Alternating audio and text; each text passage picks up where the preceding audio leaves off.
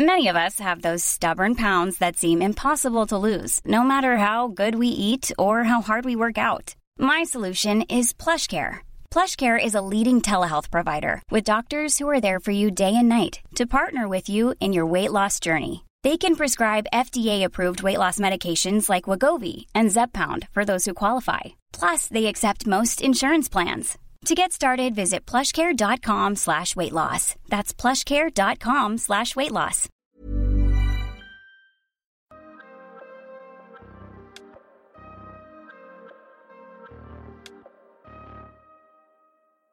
Bienvenue dans le PEX Podcast, le podcast du partage d'expériences en prévention des risques. Je suis Alexandre Zèbre, ingénieur sécurité et créateur du site web safetyvigilante.com. Sur ce site web, vous retrouvez tous les épisodes du podcast bien sûr, mais aussi des vidéos et des articles pour booster votre culture sécurité. Vous pouvez aussi me suivre sur LinkedIn, Instagram et Twitter. Ce podcast existe pour tous les acteurs de la prévention qui veulent progresser en sécurité au travail et apprendre de l'expérience passionnante de mes invités. Mon invité du jour est Vincent Giraudot, qui est un créateur d'entreprise lié à la prévention des risques et également conférencier.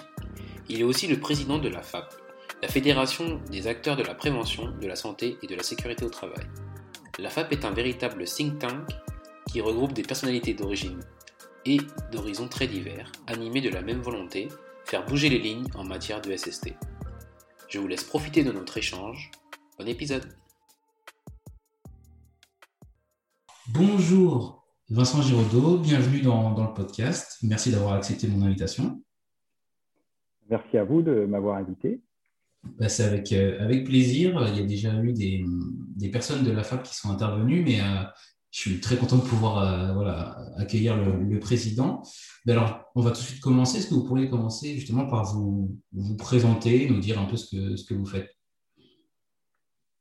Alors, Vincent Giraudot, je suis marié à une femme qui a une importance considérable dans, mes choix euh, et mon, orientation et mon organisation de vie professionnelle, et puis euh, papa de trois enfants.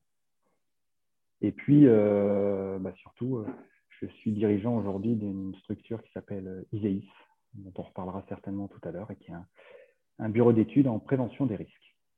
Tout à fait. Et donc, vous êtes également euh, la FAP. Est-ce que vous pourrez rapidement nous, rappeler ce qu'est ce qu'est la FAP et ce qu'elle fait? Donc, la FAP, c'est un think tank, donc c'est la Fédération des acteurs de la prévention.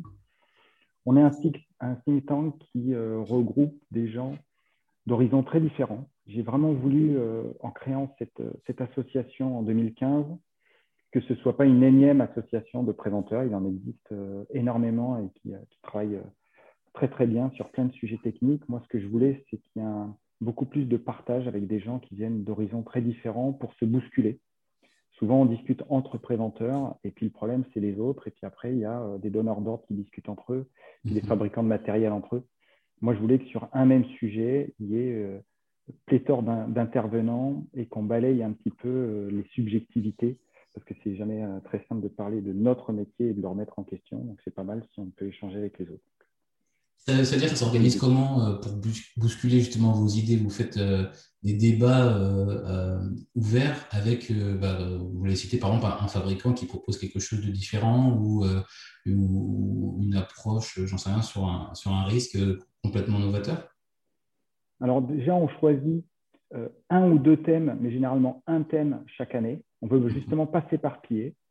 Ce thème, il est finalement choisi par nos adhérents sur, sur le mode un petit peu d'échange, je crois énormément, ou en tout cas j'ai été euh, très surpris et agréablement, surpris par l'autorégulation. C'est-à-dire que souvent, euh, j'ai un petit peu peur des débats qui s'instaurent, et en réalité, les choses euh, viennent d'elles-mêmes à partir du moment où on, sait écouter les autres et qu'il y a du débat. Les sujets qui n'en sont pas bah, deviennent à la marge, et puis les sujets importants, tout le monde ne parle que de ça, donc on se doute que c'est le sujet du moment et euh, tout le monde s'en empare, ou, une partie de, nos équipes, et puis on, lance. Alors ça peut être euh, juste un débat qui va euh, aboutir à l'écriture d'un article, parfois beaucoup plus, un travail beaucoup plus de fond qui va aboutir à l'écriture d'un livre blanc. On a écrit déjà deux, enfin, on a participé à l'écriture du livre blanc sur la coordination SPS, puis on en a fait un sur le document unique d'évaluation des risques.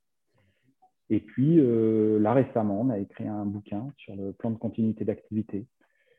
Puis, euh, puis, on organise pas mal d'événements, et notamment le plus, euh, le plus emblématique, qui est le Prévacton, donc le premier hackathon de la prévention, qu'on organise conjointement avec les salons Préventica. Donc, on en fait deux ou trois par an. Et, Oui, alors justement, on va, on va en parler des Prévactons, parce que je pense que c'est quand même quelque chose qui. Enfin, c'est beaucoup pour pour cette, euh, cette, action que vous êtes connue. En tout cas, euh, de mon point de vue, c'est comme ça que, que j'ai entendu parler de la FAP euh, au, début. Et je voulais revenir sur, sur le livre blanc. Donc, finalement, un livre blanc, quand vous parlez du document, document unique, ça reprend quoi pour vous? Ça reprend votre vision du document unique parfait? Ou est-ce que c'est plutôt des, des, pistes, des réflexions pour, pour les préventeurs dans, dans les organisations? En fait, en 2016, euh, on s'est posé la question d'où on en était de l'évaluation des risques, d'une manière générale, et euh, du document unique en particulier. En 2016, puisque finalement on était aux 25 ans de l'EVRP et aux 15 ans du document unique, et on s'est dit, tiens, bah, personne n'a fait de, de vraies rétrospectives euh, au bout de 15 ans, et on a suffisamment de recul pour savoir si ça marche ou pas. Mmh on a décidé un peu de fêter, entre guillemets, l'anniversaire, et on a organisé un premier événement. Où on a réuni une centaine de personnes et là, on s'est rendu compte au, travers des regards euh, croisés, euh, justement, de, tout type d'interlocuteurs, des gens de, l'ANACT, des, chefs d'entreprise, euh, des avocats, etc., qu'il y avait des, visions complètement différentes. Puis on a, fait, on a ressorti pas mal d'études sur le sujet, que ce soit en France, mais aussi dans différents pays européens qui avaient appliqué la directive. Et on s'est rendu compte globalement que le document unique, bah, ça ne marche pas. Donc ça, ce n'est pas la vision de la FAP. Euh, ce livre blanc, c'est en fait une étude qualitative et quantitative de tout ce qui fonctionne, etc., euh, où on en est. Et globalement, toutes les études montrent que, euh, en, gros, 95% des, entreprises ont un document unique. Il y a plus de 80%, soit ils ne savent pas à quoi ça sert, soit ils ne s'en servent jamais pour éviter d'y toucher parce qu'on a mis trop de temps à le mettre en place, ou il a été mis en place par quelqu'un d'externe à l'entreprise n'est pas forcément une critique, c'est un constat. C'est qu'aujourd'hui, euh, ça fonctionne mal et ça ne fonctionne pas comme euh, le législateur le, voulait. Je ne vais peut-être pas me faire d'amis, mais euh, nous, notre constat globalement, c'est que c'est les préventeurs qui ont perverti le, le truc, puisqu'on a une circulaire de 2002 qui est très bien expliquée et qui notamment explique qu'on doit observer le travail réel. On parle beaucoup plus de travail que de risque. Et nous, on a, et je dis volontairement nous, hein, j'ai aussi réalisé des documents uniques comme ça. On a focalisé sur la notion de risque, de danger, donc de fréquence, de gravité, donc de cotation. Donc, et dès qu'on rentre dans une cotation, c'est fini. On rentre dans des, dans des calculs, dans des chiffres, et, on ne peut plus s'en sortir parce qu'une fois qu'on a mis un chiffre élevé de cotation d'un risque, ben, on est obligé de le gérer, mais on ne sait pas comment le gérer, etc. Et puis on se rend compte que si on fait une cotation aujourd'hui, on en fait une demain, euh, ce ne sera pas la même euh, mmh. que en fonction de. Donc c'est surtout cette cotation qui a, posé problème et puis, euh, puis, plein de sujets. On se rend compte que aujourd'hui il y a très peu de cas de jurisprudence réellement vis-à-vis du document unique parce que je, caricature, mais le juge dit bah, s'il y a eu un accident, c'est que vous avez mal évalué les risques, donc le document unique, a priori, ne m'intéresse pas forcément. Et puis nos réflexions étaient beaucoup plus loin. On s'est rendu compte que c'est un document qui est utilisé de deux manières différentes par deux interlocuteurs euh, principaux différents. Le préventeur qui le fait avant que l'accident n'arrive, donc avec une vision a priori, une estimation, et puis le juge euh, qui l'utilise après l'accident. Et lui, il sait que l'accident est arrivé, donc il peut comparer l'évaluation par rapport à la réalité. Donc il y a, y a il y a un écart qui est monumental. Alors bien sûr, tout ce que je vous dis, c'est un peu caricatural, mais c'est vraiment euh, le fruit de toutes nos études, euh, au-delà de, plein d'autres sujets. Dans le BTP, on a énormément d'outils d'évaluation des risques qui font que le document unique, finalement, n'est pas forcément euh, utile. C'est vrai que bah, on, peut, on retrouve quasiment un outil par, par préventeur, on ne va pas se, mentir sur, sur ça. Et, et vous, alors, par rapport à ce constat, finalement, qu'est-ce que vous proposez dans, bah, dans ce livre blanc ou en tout cas dans, vos réflexions? Il y, a, beaucoup de réflexions. L'objectif qu'on se donne à chaque fois à la FAP, ce n'est pas d'apporter des solutions toutes faites. On veut surtout poser des questions, amener les gens à réfléchir. Il y a des pistes qui sortent et chacun peut s'en emparer. On ne garde rien, tout est ouvert sur nos solutions, mais ce n'est pas les solutions de la FAB finalement, c'est les solutions qui émergent des, travaux qu'a initié la FAB. C'est-à-dire que J'aime bien parler de la, place du marché, c'est-à-dire que chacun vient avec son fruit, euh, on mélange un peu tout, on crée des choses et puis chacun repart avec un, morceau de salade de fruits qui est assez sympa. Il y remettra son assaisonnement après pour le personnaliser, mais autrement chacun serait resté dans son coin avec son, fruit et ses certitudes. Donc c'est vraiment ça, et c'est pas euh, pas notre salade de fruits à nous, c'est euh, celle de, tous les gens qui ont participé nous, on avait, baptisé nos, nos prévactons, passer du document unique au document utile, et on s'est rendu compte euh, dans ces événements qu'il y a plein d'idées qui ont émergé. La machine à café est un super outil euh, de document unique, puisque si on l'utilise bien, c'est un outil de remontée d'informations, donc de risques, donc d'évaluation des risques, sans, pour autant faire une cotation de tout ça. Il y a des applications aujourd'hui euh, qui existent dans, des grandes entreprises et qui permettent des remontées et des descentes d'informations très très rapides et qui font office euh, d'évaluation des risques aussi, qui jouent le, rôle finalement qu'on voudrait donner aussi au, document unique euh, de, de, remontée d'informations pour évaluer les risques, mettre en place un plan d'action et le déployer. Aujourd'hui, on voit qu'à la vitesse où vont les choses dans l'entreprise, des, risques émergents, des choses qui se passent, parfois c'est un petit peu lourd de passer par la case document unique alors qu'on a plein de, plein de façons de, faire de l'évaluation des risques. Un exemple, hein, la crise du Covid euh, qu'on a vécu, qu'on vit encore, mais qu'on a vécu notamment en mars dernier, tout le monde, 100% des Français se sont mis à faire de l'évaluation des risques sans s'en rendre compte. Euh, et on n'a pas eu forcément besoin de passer par tous ces outils, euh, sans dire qu'ils sont inutiles. Hein, mais je pense que le, document unique était très utile en, en 2001 parce qu'il fallait insuffler cette démarche. Je ne pense pas qu'il soit aussi utile aujourd'hui. Justement, vous avez parlé du, Covid, du coup, enfin de la Covid, et euh, votre ouvrage, le dernier ouvrage de, la FAP euh, sur le, plan de continuité d'activité, il est, enfin, j'imagine, très motivé par, euh, par, cette, par cette crise sanitaire. Est-ce que vous pourrez peut-être nous en parler un peu plus et, de ce qui vous a amené à cette réflexion et, à ce que vous en avez, enfin, à qui vous vous adressez aussi dans, dans la publication?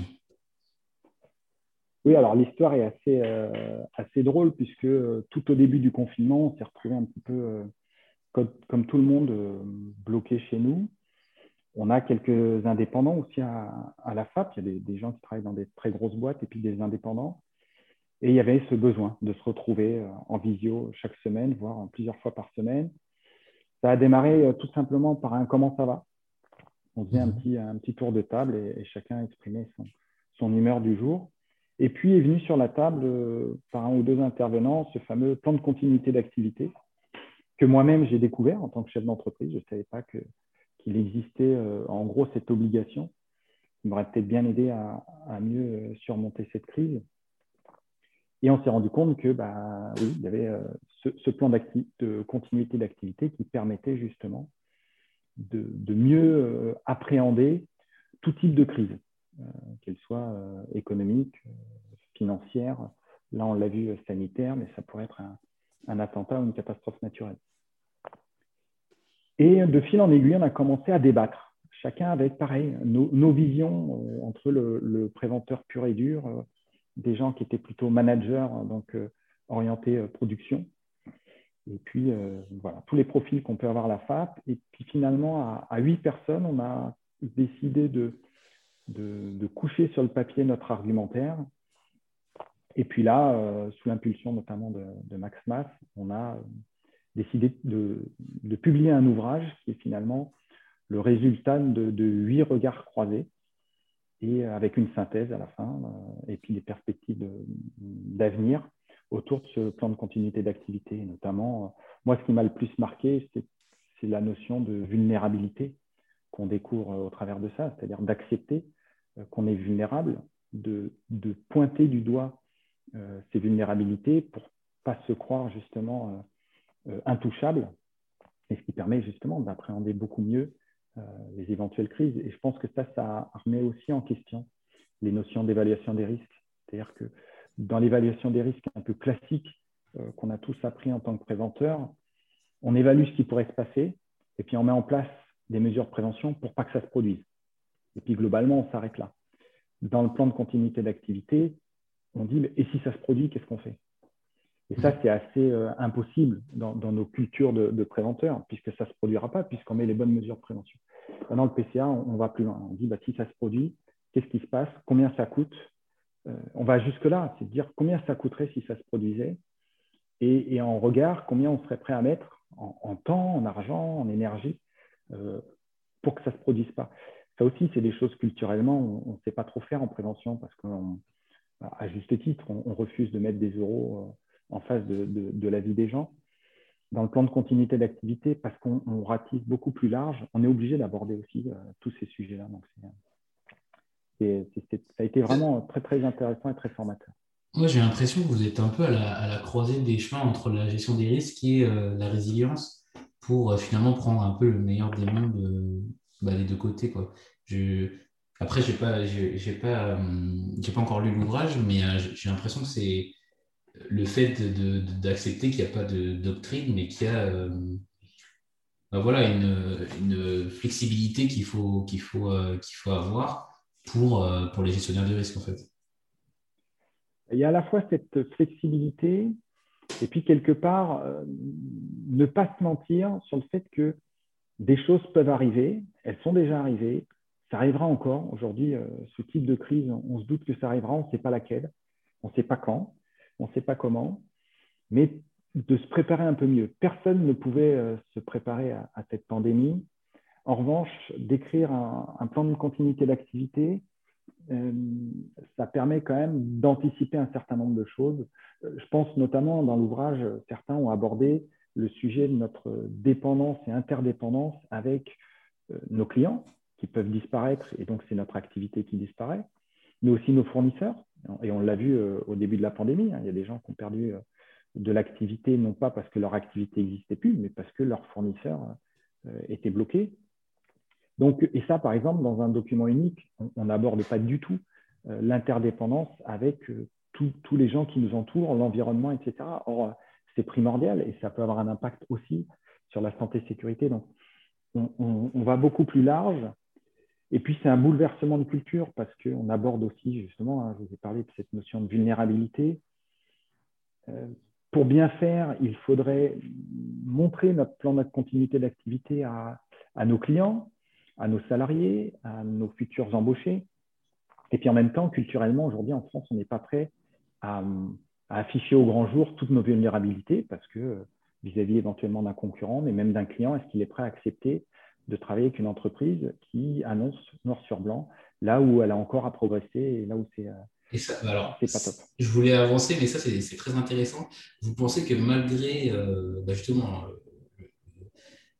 la crise qu'on connaît, qui en fait euh, finalement serait le, paradigme, le changement de paradigme, vous pensez toujours qu'on n'est pas en capacité d'accepter et de présenter ces, vulnérabilités? C'est toujours euh, quelque chose qui est, qui est euh, difficile à assumer. Quoi.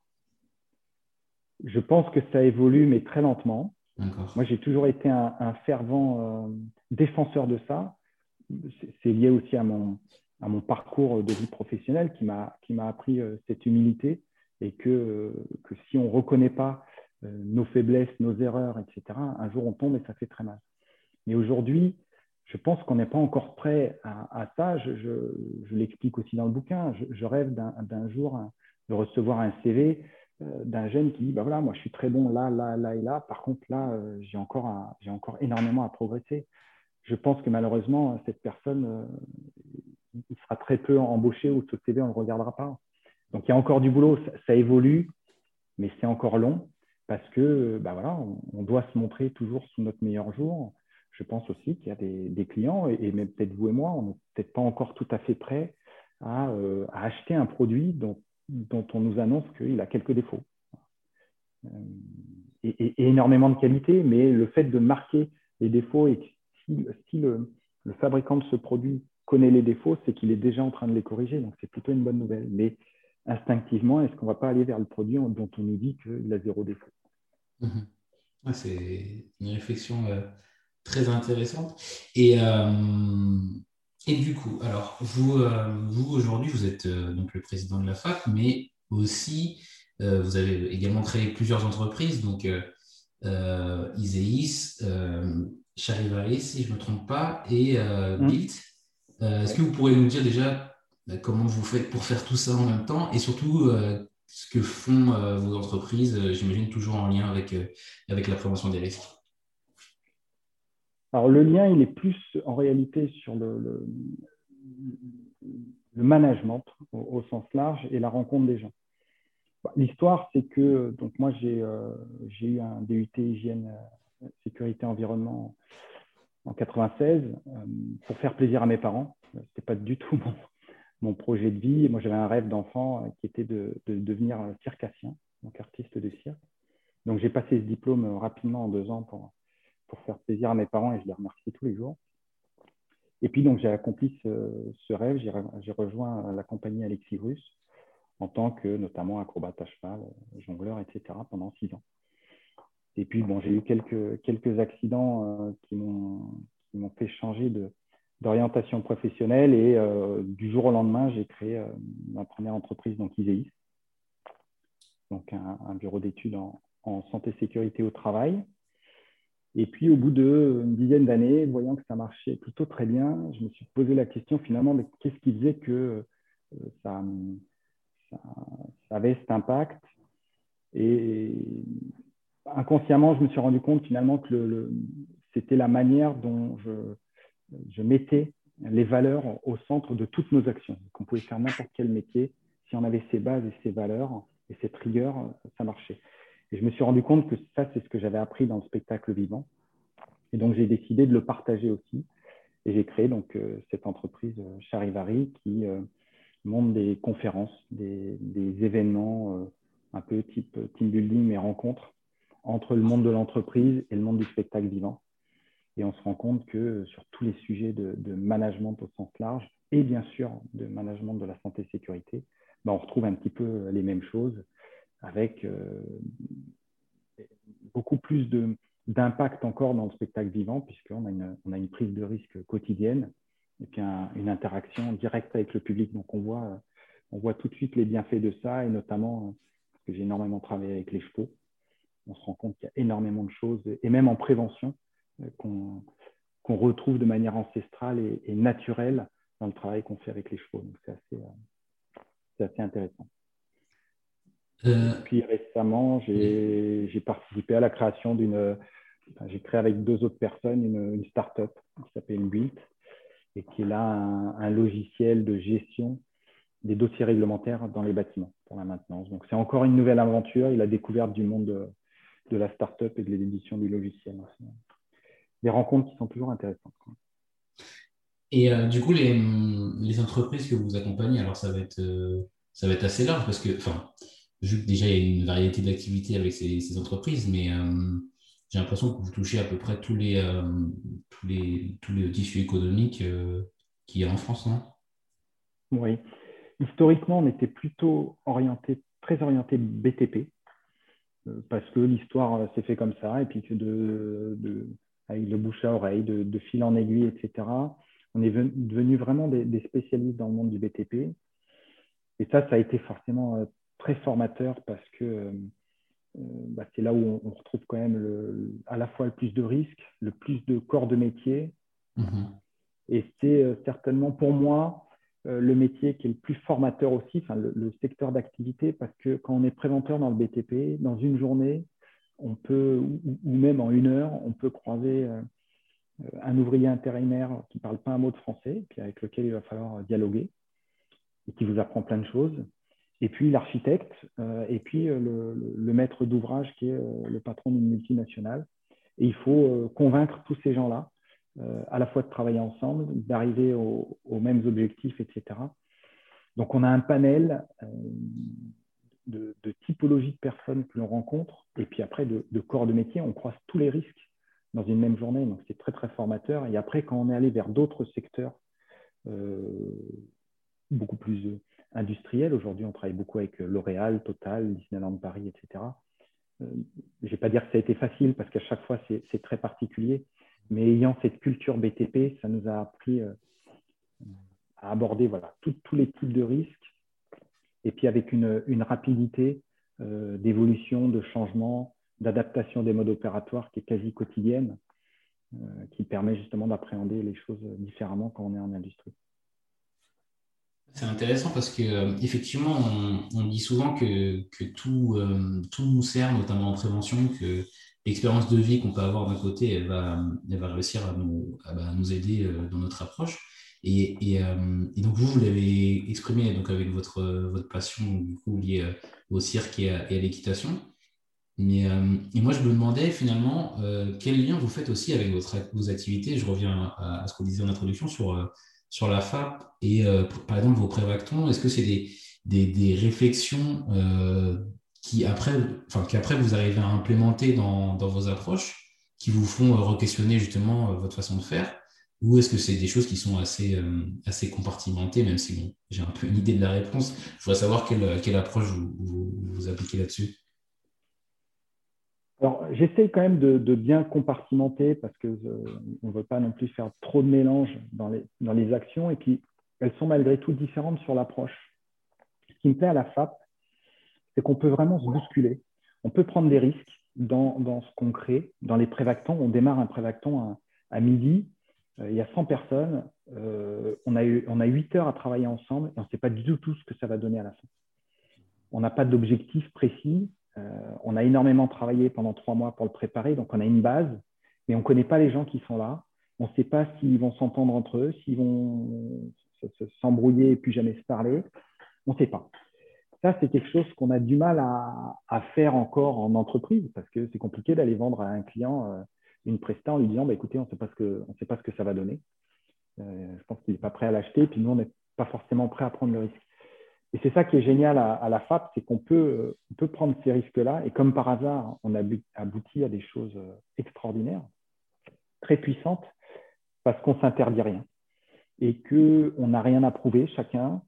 On met de côté euh, notre CV, notre ego, tout ce qu'on veut, parce qu'on est là pour se bousculer. Et c'est vraiment, euh, c'est ça qui, nous plaît.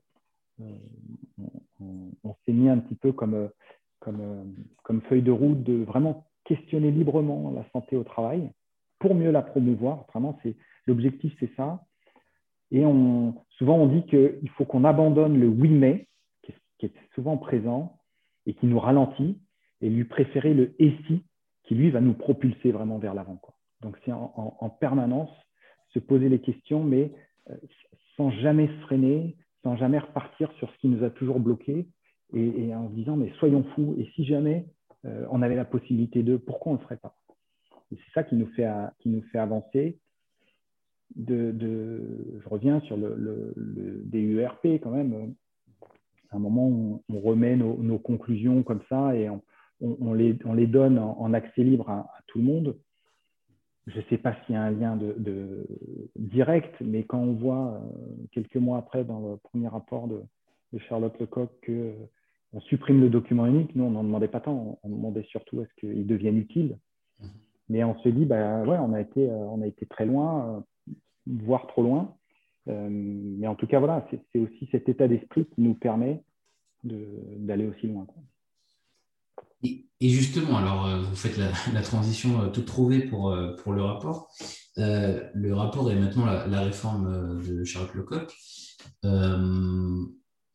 alors, je ne sais pas dans quel, enfin, exactement comment ça s'est déroulé pour euh, la consultation, mais euh, euh, en tout cas, il y a quand même des, des, réflexions que vous avez menées qui ont, qui ont on a l'impression qui ont été suivies. Et je ne sais pas si vous pourrez peut-être nous expliquer dans quel, enfin, comment vous avez été consulté ou comment vous avez participé au, débat, ou en tout cas à votre niveau, au niveau de la FAP, et puis même en, tant que chef d'entreprise de, bah de, plusieurs entreprises liées à la prévention. Alors, euh, d'abord, en 2018, on a été consulté euh, parmi euh, plein, d'autres personnes et on a été auditionné à l'Assemblée nationale sur les différents groupes de travail qui ont abouti après au premier rapport Lecoq. puis ensuite, nous, de ce qui en était ressorti, on, s'est toujours interdit d'aller, d'aller j'allais dire, promouvoir des choses. Nous, on ne veut rien vendre, on, pose des questions, on bouscule, mais on n'a jamais demandé aux parlementaires de mettre ça ou ça en place. Même sur le document unique, on a donné un avis, on a dit voilà, on a, travaillé pendant deux ans, il y a des centaines de personnes qui sont venues échanger, voilà ce qui en ressort. Et nous, on ne demande rien. Emparez-vous de tout ce boulot, euh, faites-en vos conclusions, mais on n'est pas là pour faire euh, de la propagande de quoi que ce soit malgré tout, dans ces auditions, on s'est rendu compte, puis surtout dans le, le, rapport Lecoq de, de, 2018, on s'est rendu compte, je crois, que plus de 70 fois, il y a le mot préventeur. N'y a aucun moment le, on, en donne une définition. Et aujourd'hui, même le métier de préventeur, officiellement, n'existe pas. Je crois que, à moins que ça ait changé, mais le, mot même préventeur n'existe pas dans le dictionnaire. Et la prévention, euh, ce n'est pas la prévention qu'on connaît. Et donc, on a décidé aussi de s'attaquer à ça. Et donc, nos, nos prévactons de 2019 ont été euh, Design-moi le préventeur 2030. Et là, pareil, on a réuni des centaines de personnes en se disant, tiens, imaginons notre métier euh, dans 15 ans. Qu'est-ce qui sera? Et pareil, on s'est bousculé, puis chacun s'empare du sujet. Et donc là, en début d'année, euh, Carole Grandjean et Charlotte Lecoq nous ont demandé, parmi d'autres, de venir donner un avis sur euh, ce, projet de loi qui allait être voté. J'allais dire, comme tout le monde, on est, un petit peu euh, déçu, frustré, parce qu'entre le rapport Lecoq d'origine et puis ce qu'il en ressort, bah, on aurait aimé que ça aille beaucoup plus loin. Euh, nous, notre principal point de vigilance qu'on a, relevé, ça concerne à nouveau le document unique, c'est-à-dire que là, finalement, dans, le premier rapport, il était dit qu'il allait être supprimé, puis finalement, on lui donne beaucoup plus d'importance. Je vais dire tant mieux, à condition que ça devienne réellement un document utile. Et aujourd'hui, euh, euh, s'il doit devenir encore plus important et que ça doit devenir le document de référence du management de la santé et sécurité dans l'entreprise, il faut vraiment qu'il soit abordé euh, différemment. Donc, ça a été notre principal point de vigilance. Après, si je prends ma casquette d'entrepreneur, moi j'ai entendu beaucoup de gens crier en disant ça va pas assez loin, ça va trop loin. Honnêtement, euh, la prévention aujourd'hui en, France, on n'a pas forcément besoin de, milliards de, textes de loi. Euh, on a souvent tendance à réclamer une loi pour faire appliquer la loi qu'on n'appliquait pas. Mmh. Euh, il y a tellement de choses à faire sur le management, sur l'humain, qu'on n'a pas forcément besoin d'un article supplémentaire dans le Code du travail pour faire ou pas faire. Et puis, parfois, on se plaint qu'il y a trop de contraintes aussi dans le Code du travail. Et puis, on n'hésite pas à créer des normes de partout, des certifications, euh, pour se contraindre encore plus alors qu'on n'était pas obligé de le faire. Donc, euh, je pense qu'il y, a énormément de choses à faire. Il y a énormément de choses qui se font euh, naturellement sans attendre qu'il y ait des, projets de loi qui, sortent. Donc, on, a, beaucoup à faire et il faut déjà qu'on le fasse. D'accord. Donc vous, vous n'êtes pas plutôt, je ne sais pas si c'est le terme, mais plutôt neutre. Vous n'êtes pas déçu, même si vous êtes conçu, enfin, conscient qu'il y, a des choses euh, qui auraient pu être apportées. Pour vous, c'est quand même une base de travail et qui, va permettre de continuer d'avancer. Qui n'empêchera pas, en tout cas, de, continuer d'avancer. Peut-être que je suis moins déçu que d'autres parce que j'en attendais moins de choses. Je sais mmh. aussi que c'est quand même très compliqué de, réformer euh, dans notre pays. et, que, et que, à nouveau, bon, je, pense que si le, projet de loi avait été beaucoup plus loin Est-ce que réellement dans notre quotidien, euh, je vous dis, ça aurait changé euh, grand-chose euh, Il suffirait de reprendre le code du travail et voir ce qu'on applique ou ce qu'on n'applique pas. Il y a déjà énormément de boulot pour appliquer ce qui existait déjà, pour aller réécrire des tonnes de choses. Donc, Bien sûr, j'aurais préféré que ça aille plus loin, qu'il y ait plus de choses, mais honnêtement, ça, je pense que la plupart d'entre nous, ça ne nous, empêchera pas de continuer à travailler et faire tout ce qu'on a à faire. Et, justement, vous avez parlé de votre quotidien, donc ça me permet de rebondir sur, euh, la, suite. Comment vous, même si peut-être avec le, Covid ça a évolué, mais comment en temps normal vous vous organisez pour, euh, voilà, pour euh, réussir à, tout allier, mais surtout pour continuer à, faire des missions d'appui et en même temps gérer, gérer les entreprises Alors, je délègue énormément, que ce soit chez ISEIS ou, même à la FAP. Je, suis vraiment un fan de, des décisions partagées, de, laisser les gens aussi euh, s'exprimer euh, pour pouvoir s'émanciper. Je me lève très très tôt. Je suis au bureau très très tôt le matin aussi pour pouvoir rentrer relativement tôt et, être avec ma famille. Après, dans le quotidien, euh, une des difficultés, c'est que voilà, j'ai quatre activités euh, différentes et très différentes les unes des autres et que globalement, euh, je passe de l'une à l'autre plusieurs fois dans la journée. Donc, ça, c'est parfois un peu compliqué. Sur une semaine classique, je dirais que le lundi, mardi, je prépare énormément mes, mes déplacements à Paris du, du, mercredi, jeudi avec beaucoup de rendez-vous, d'échanges, etc. Et puis le vendredi, euh, en rentrant, je, je débriefe énormément de, tout ce qu'il y a eu pour, pour, capitaliser pour la suite et rattaquer le, lundi, mardi. ça, c'est, j'allais dire, un petit peu la, la semaine classique, sachant que ça, ça évolue pas mal. Mais, c'est aussi ce qui me plaît, de passer d'une activité à l'autre. Et il y a finalement du lien, même si euh, parfois elles sont très différentes, euh, du lien qui, est le, qui sont finalement les rapports humains, les gens que je rencontre et qui m'apportent et m'apprennent énormément de choses. D'accord. Et, euh, et justement, euh, cette, euh, cette vie, même si vous nous avez donné une semaine type, je pense que finalement, il n'y a peut-être pas tant de, semaines qui se ressemblent. quel, quel challenge ça vous, ça vous apporte en fait? Quel, ouais, Comment vous arrivez à, gérer ces, ces, ces, difficultés dans le sens où il doit y avoir souvent des imprévus euh, et, qu'est-ce qui semble le plus compliqué à, gérer euh, justement dans, dans, le fait d'avoir plusieurs activités euh, en même temps? L'imprévu, j'arrête pas d'expliquer aux, gens autour de moi qu'en réalité, il y en a très peu qui existent des vrais imprévus parce que le boulot d'un manager, c'est justement d'imaginer tout ce qui pourrait tout ce qui pourrait arriver. Et ça, je l'ai aussi appris dans, dans mon ancienne vie, puis dans le travail avec les chevaux on doit en permanence anticiper tout ce qui doit se passer. Et pour faire ça, bah, on apprend énormément à observer, à écouter tout ce qui se passe autour de nous. Quand vous êtes à cheval, euh, vous vous intéressez énormément à tout ce qui se passe autour, qui pourrait avoir un impact sur le cheval et qui pourrait faire que vous tombez, etc. Bon, bah ça, après, vous le transposez dans tout. Euh, et c'est aussi notre boulot de préventeur, finalement, d'imaginer tout ce qui pourrait se passer pour l'anticiper. Dans la difficulté des challenges, euh, moi, 50% de mon activité, quand même, c'est du bénévolat. Euh, dans à la fois la, FAP et puis une fondation que j'ai créée. Euh, la principale difficulté, c'est quand même ça, c'est-à-dire de, motiver, de faire bouger les choses avec des gens qui le font bénévolement. On sait que déjà c'est compliqué dans le cadre du travail, surtout en ce moment où tout est un peu chamboulé.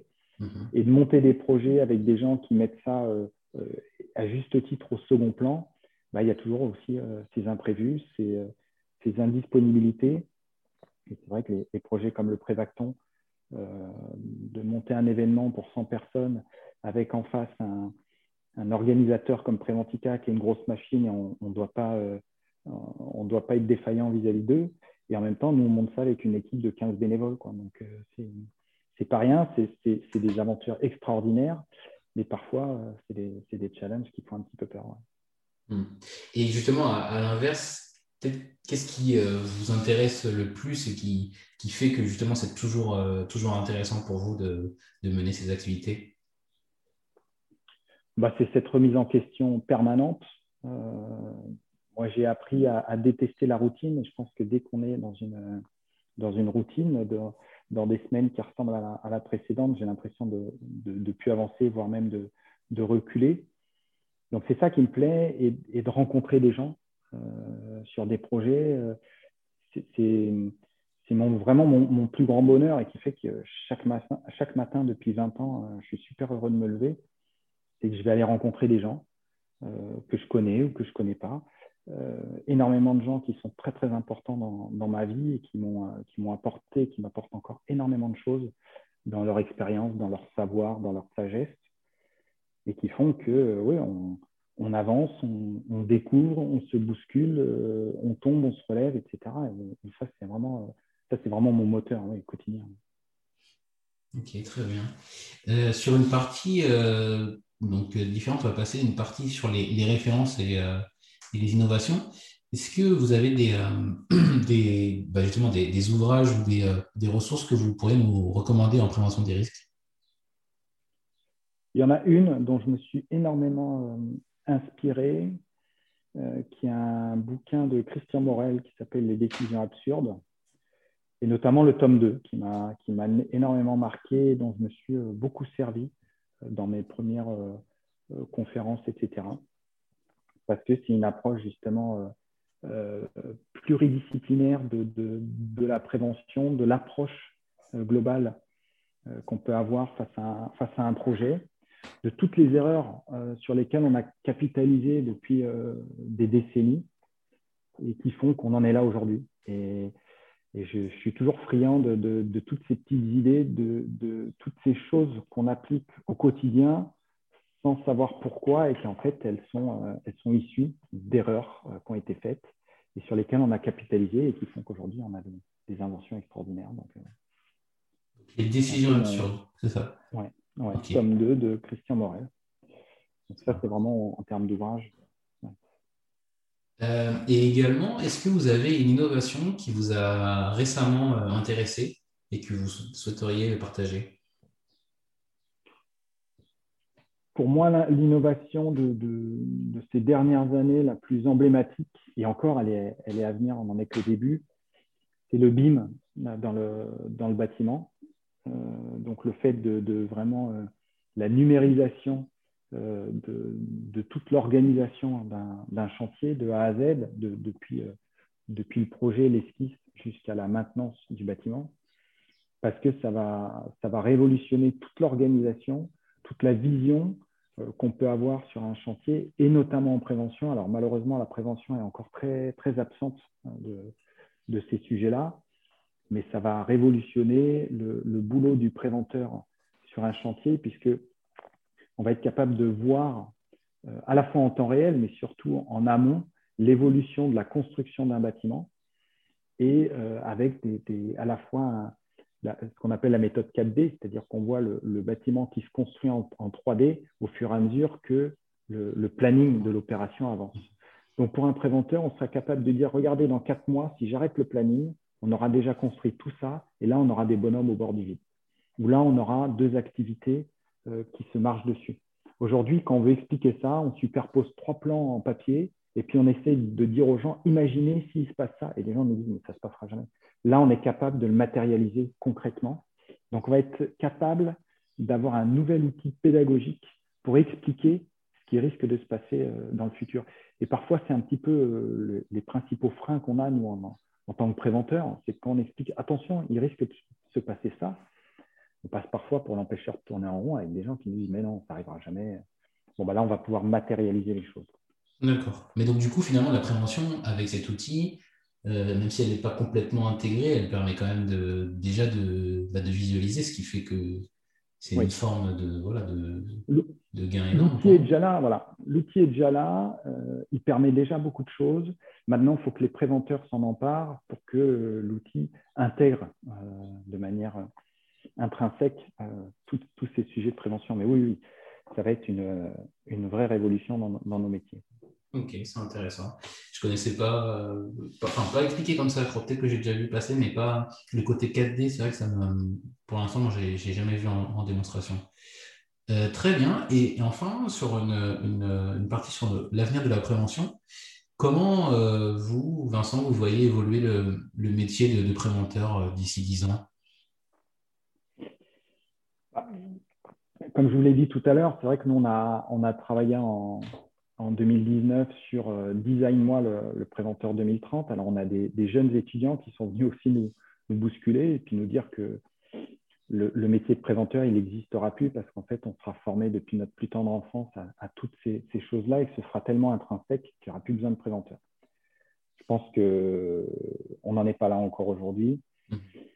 Moi, je pense qu'on voit aujourd'hui énormément d'innovations euh, fleurir, euh, plutôt technologiques que organisationnelle ou, humaine ou managériale. J'ai tendance à pas trop croire à ces, innovations technologiques, un petit peu sur le moment, un petit peu ponctuellement sur certaines activités. Euh, moi, ce que je pense surtout, c'est qu'on a aujourd'hui des, ceux qui sont confrontés euh, principalement au risque, hein, qui sont les, ouvriers, tous les gens au poste de travail, sont beaucoup plus instruits, informés que euh, qu'il y a encore 20 ans ou 30 ans. C'est que des gens qui ont été à l'école, qui ont appris des choses, qui ont accès au savoir tous les jours. Donc, et qui, qui supportent moins d'avoir un outil connecté qui leur dit fais pas ci, fais pas ça, va pas à droite, va pas à gauche, ça sonne dès qu'on fait un pas de travers, etc. Mmh. Et que euh, les innovations, pour moi, elles sont plutôt sur comment donner du sens à tout ce qu'on veut faire, comment mieux expliquer, comment faire davantage de pédagogie, et qui pour moi en plus est vraiment à la fois la grande difficulté de, nos métiers, mais aussi la, grande valeur.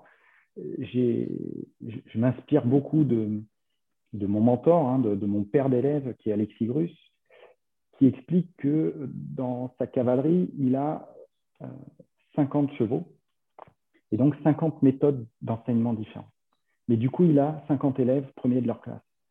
Et je crois que le, management, et qui plus est de la prévention, c'est ça. C'est-à-dire qu'il n'y a pas une technique qui marche. Quand vous arrivez dans une usine et qu'il y, y a 50 ouvriers, bah, la même consigne, il faudra la passer de 50 manières différentes et puis le lendemain, rechanger encore, etc. Et c'est ce qui fait la force de notre métier. Et je pense que l'avenir, il est plutôt là, c'est de trouver encore euh, des moyens de, de, de s'adapter à, une population qui évolue. On a des jeunes aujourd'hui qui arrivent sur le marché du travail qui ne sont pas sensibilisés au risque de la même manière que leurs parents l'étaient, parce que les, cultures évoluent. Et c'est là que la prévention, pour moi, doit encore innover plus que euh, sur des innovations technologiques qui sont certes très bien et qui souvent sont un petit peu éphémères. D'accord.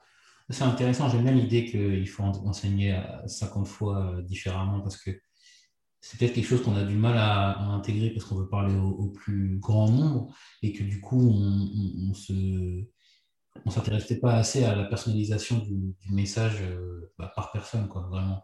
Et euh, c'est très intéressant. et enfin, la dernière question que je pose à, tous mes invités, quel message vous auriez pour le jeune Vincent qui, qui du coup, a, débuté dans, dans, le monde HSE bah, C'est de foncer, c'est de foncer, de ne pas avoir peur de, de tomber. c'est la première chose que j'ai appris, moi. Au, au, sens figuré hein, du terme, mmh. de, de, parfois de se prendre des claques, L'important étant d'arriver tout de suite à comprendre pourquoi on est tombé, d'analyser, de se relever, de capitaliser dessus, et c'est comme ça qu'on avance, qu'on grandit. Euh, et puis rencontrer le maximum de gens, parce que moi, c'est vraiment euh, les rencontres qui m'ont fait grandir, qui me font grandir euh, tous les jours. et puis, bah, peut-être que je citerai une, une, nouvelle fois Alexis Grus qui définit son art et qu'on pourrait définir notre métier, moi, ma, ma vie ainsi, il dit que c'est le travail effacé par le travail. Et je pense que ça, quoi qu'on fasse, à un moment, il faut aussi euh, du boulot quand même. Ok, très bien. Écoutez, euh, Vincent Giraudot, merci beaucoup euh, pour votre participation et d'être venu du coup partager votre expérience dans le podcast. merci à vous. J'espère à bientôt. À très bientôt. Merci d'avoir écouté cet épisode en entier. Si vous êtes toujours là, c'est que vous l'avez sûrement apprécié. Pour me donner votre avis, allez dans votre application de podcast préférée et laissez 5 étoiles à l'émission en allant dans la section notes et avis. Et on n'oublie pas l'invité. Retrouvez-le sur ses réseaux sociaux pour le remercier ou pour prendre contact avec lui. Les liens de liaison sont directement en description de l'épisode. Encore merci et à un prochain épisode. Mom deserves the best, and there's no better place to shop for Mother's Day than Whole Foods Market. They're your destination for unbeatable savings, from premium gifts to show-stopping flowers and irresistible desserts. Start by saving 33% with Prime on all body care and candles. Then get a 15-stem bunch of tulips for just $9.99 each with Prime. Round out Mom's menu with festive rosé, irresistible berry chantilly cake, and more special treats. Come celebrate Mother's Day at Whole Foods Market